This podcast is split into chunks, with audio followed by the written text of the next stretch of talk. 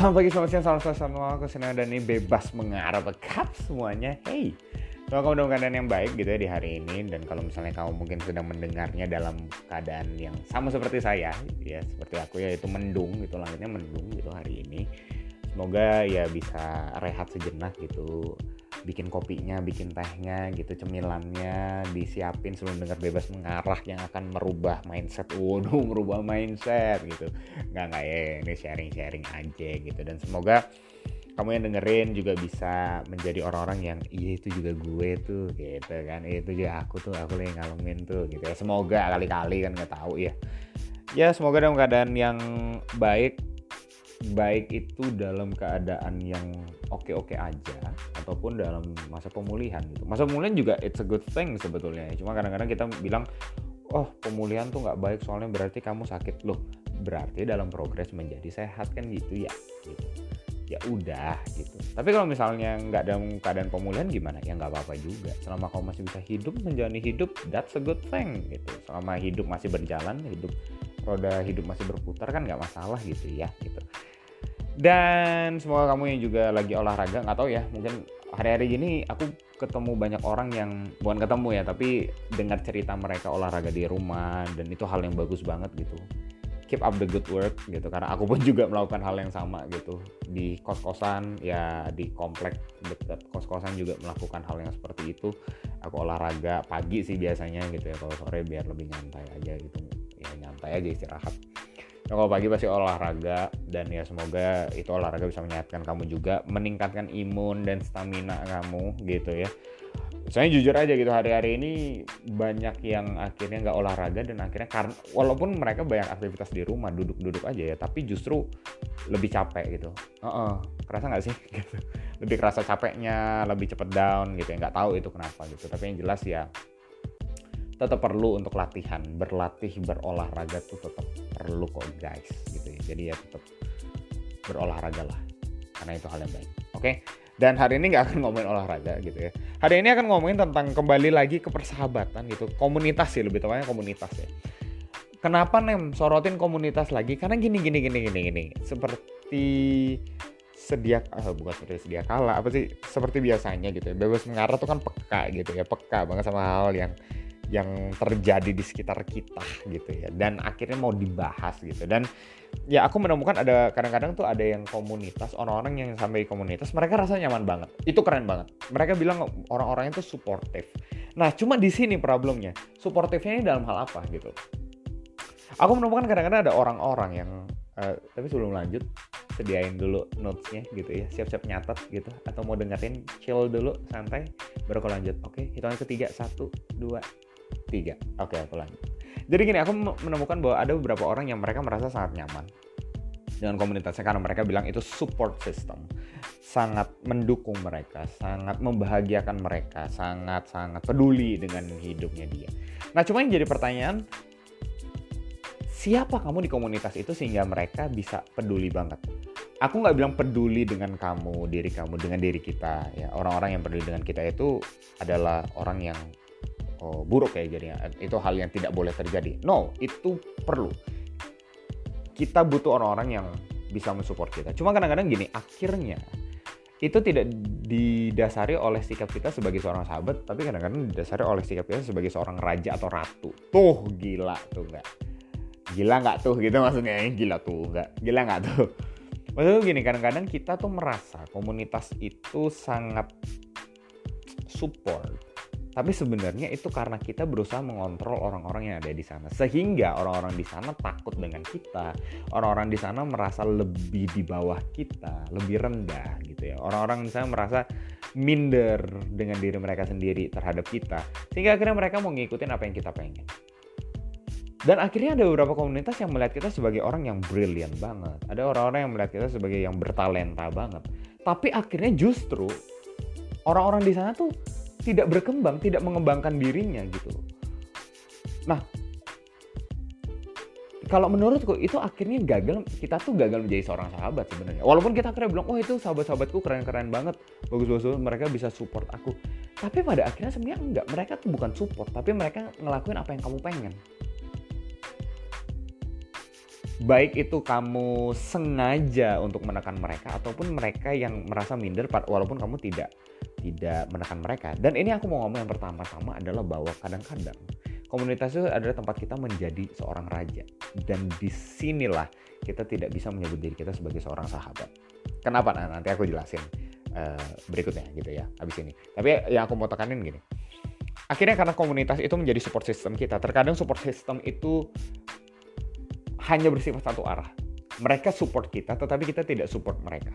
Mereka say something good kepada kita, tetapi kita tidak pernah mengatakan something good kepada mereka. Atau mungkin kadang-kadang kita tuh ngerendahin mereka. Aku nggak tahu kamu gimana. Aku nggak bilang kamu yang mendengarkan di sini, oh kamu seperti itu. Nggak. Tapi kalau misalnya kamu menyadari hal itu, please berubah gitu. Kenapa? Karena ketika kamu melakukan hal seperti itu dan kamu menyebut diri kamu sebagai seorang sahabat yang dengan embel-embelnya adalah aku mau merubah sesamaku, aku mau merubah orang-orang di komunitasku. Well, sahabat tidak seperti itu sih seharusnya gitu ya. Mereka bukan orang-orang yang merubah pertama-tama. Mereka bukan orang-orang yang bisa mengajarkan gitu ya, mengarahkan hidup orang gitu. Bahkan sampai satu titik di mana diri kita sendiri tidak mau diarahkan oleh orang lain. Hanya mau dibantu oleh orang lain berdasarkan kemauan kita, berdasarkan interest kita doang. Di situ kita menjadi seorang raja ataupun ratu di komunitas kita. Dan akhirnya kita melihat apa? Ada orang-orang yang tidak berkembang hidupnya. Karena di dekat kita. Man, itu ngeri banget. Coba bayangin dulu deh. Ada orang-orang yang sudah 5 tahun, 7 tahun, 10 tahun, belasan tahun mungkin. Menjadi sahabat-sahabat kita. Kita anggap sebagai sahabat kita.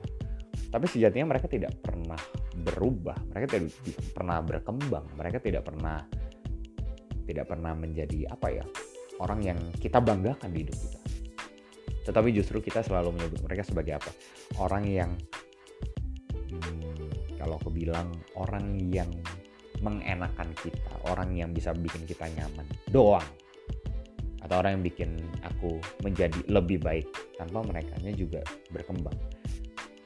Karena gini, kadang-kadang ada orang yang, dan hari-hari ini semangat orang-orang itu kan berusaha untuk mencari inner circle gitu ya. Orang-orang yang bisa menjadi sahabat. Tetapi justru yang kadang-kadang jatuh, dan ya aku pun juga dulu sempat seperti itu gitu ya. Udah lama banget ini kejadiannya. Bahwa aku menganggap dia sebagai teman-teman dekatku gitu. Tapi ternyata aku tidak menjadi teman dia. Aku menjadi raja atas hidupnya gitu. Aku mengatur dia. Dan aku gak mau dengerin dia malah. Dia ngomong apa aku merasa aku udah tahu. Aku lebih tahu. Tapi aku menyebut diriku sebagai sahabatnya dia. Ya, at the end of the day aku menjadi raja dan ya puji Tuhannya sekarang sudah sadar ternyata itu hal yang salah. Dan ini aku sadari gitu. Dan ini hal kedua yang aku mau bahas. Simple aja cuma dua. Komunitas bukanlah tempat kita untuk menjadi raja. Persahabatan ya. Ini sekarang spesifiknya persahabatan. Persahabatan bukan tempat kita menjadi seorang raja. Persahabatan adalah, nih catat. Persahabatan adalah tempat di mana kita bisa menerima tanpa kita harus merasa lebih layak. Dan tempat untuk kita memberi tanpa kita harus menjadi lebih. Tuh, gila. Enak kan tuh, catat.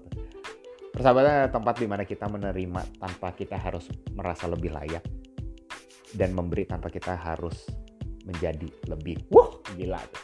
Enak tuh. Ya, diingat tuh, menerima dan memberi tuh. Oke, udah. Gini aku jelasin sedikit ya. Kenapa aku bilang tempat kita menerima dan memberi? Pertama gini, persahabatan adalah relasi di mana kita akhirnya nggak cuma memberikan yang terbaik buat orang. Tentu kita memberikan yang terbaik untuk orang lain dan mengharapkan yang terbaik untuk orang lain, mengharapkan yang terbaik untuk sahabat kita. Tetapi bukan berarti itu kita akan mengontrol hidup dia dan memaksa dia untuk menjadi seperti apa yang kita harapkan yang terbaik itu. Justru kita menjadi orang-orang yang kalau itu yang terbaik, oke, kita temani dia, temani sahabat kita untuk dia sampai di titik yang terbaik itu yang menurut kita. Dan yang kedua, kalau misalnya yang menurut kita terbaik itu ternyata tidak sejalan dengan kehidupannya dia, tidak sejalan dengan dirinya dia, siapa dia gitu ya. Istilahnya track yang kita tawarkan ke dia itu nggak sesuai dengan kemampuan dia. Ya udah, kita nggak akhirnya gagal menjadi sahabatnya dia. No, tetapi kita menjadi orang yang terus menemani dia dan kita menjadi orang yang bisa terus untuk bersama dengan dia. Nah itu mungkin dari hal yang memberi dulu ya gitu aku bilang. Jadi kita tidak perlu merasa lebih terlebih dahulu gitu. Tetapi kita bisa untuk memberikan presence kita, memberikan diri kita untuk yang menjadi rekan seperjalanannya dia. Dan di sisi lainnya adalah, kalau menurutku, kita menjadi orang yang bisa menerima tanpa kita harus merasa lebih layak dulu untuk menerima. Aku bisa menerima bantuan kamu karena ya aku layak dalam arti ya aku sekarang butuh. Enggak. Justru persahabatan buka ruang untuk sahabat kita memberikan apapun ke dalam hidup kita. Mau itu hal yang baik, mau itu hal yang enggak kurang mengenakan sometimes. Tapi bukan berarti akhirnya jika ada hal yang tidak mengenakan itu persahabatan kita berakhir. Iya memang ada yang seperti itu gitu ya. Tapi gini, hal itu kan terjadi karena persahabatan membuka ruang bagi itu. Kemungkinan itu akan selalu ada. Nah gimana kita mau menjadi sahabat kalau misalnya kita nggak membuka ruang itu? Ketika kita hanya membuka ruang untuk hal yang baik saja, mungkin saat itu kita sedang menjadi raja yang cuma mau kitanya enak doang, nyaman doang. Padahal persahabatan itu kompleks banget karena ada hal-hal yang tidak hanya enak, tetapi juga ada hal yang kurang mengenakan juga sometimes. Dan itu yang justru menolong kita untuk bertumbuh, iya kan? Itu yang benar-benar menjadi support system kita. Support system kita bukan orang yang bisa ngomong kata-kata mutiara doang, tetapi mereka yang bisa menyakiti kita dengan kata-kata sometimes demi kebaikan kita.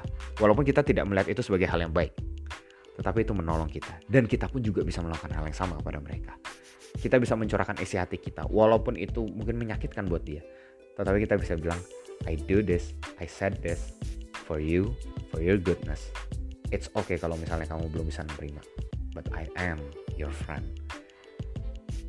Aku gak tahu kamu gimana sekarang di lingkaran persahabatan kamu gitu, di komunitas kamu. Apakah kamu menjadi seorang sahabat atau menjadi seorang raja? I don't know. Cuma aku berharap kamu menjadi sahabat. Kamu tidak perlu menjadi lebih layak untuk menerima kebaikan mereka. Dan kamu tidak perlu menjadi lebih punya segala sesuatu untuk kamu bisa memberikan. Berikan dirimu dan bukalah dirimu untuk mereka, karena mereka pun juga memberikan diri mereka dan buka diri mereka. And that's it for today. Thank you semuanya. Gila, senang banget bisa ngomong.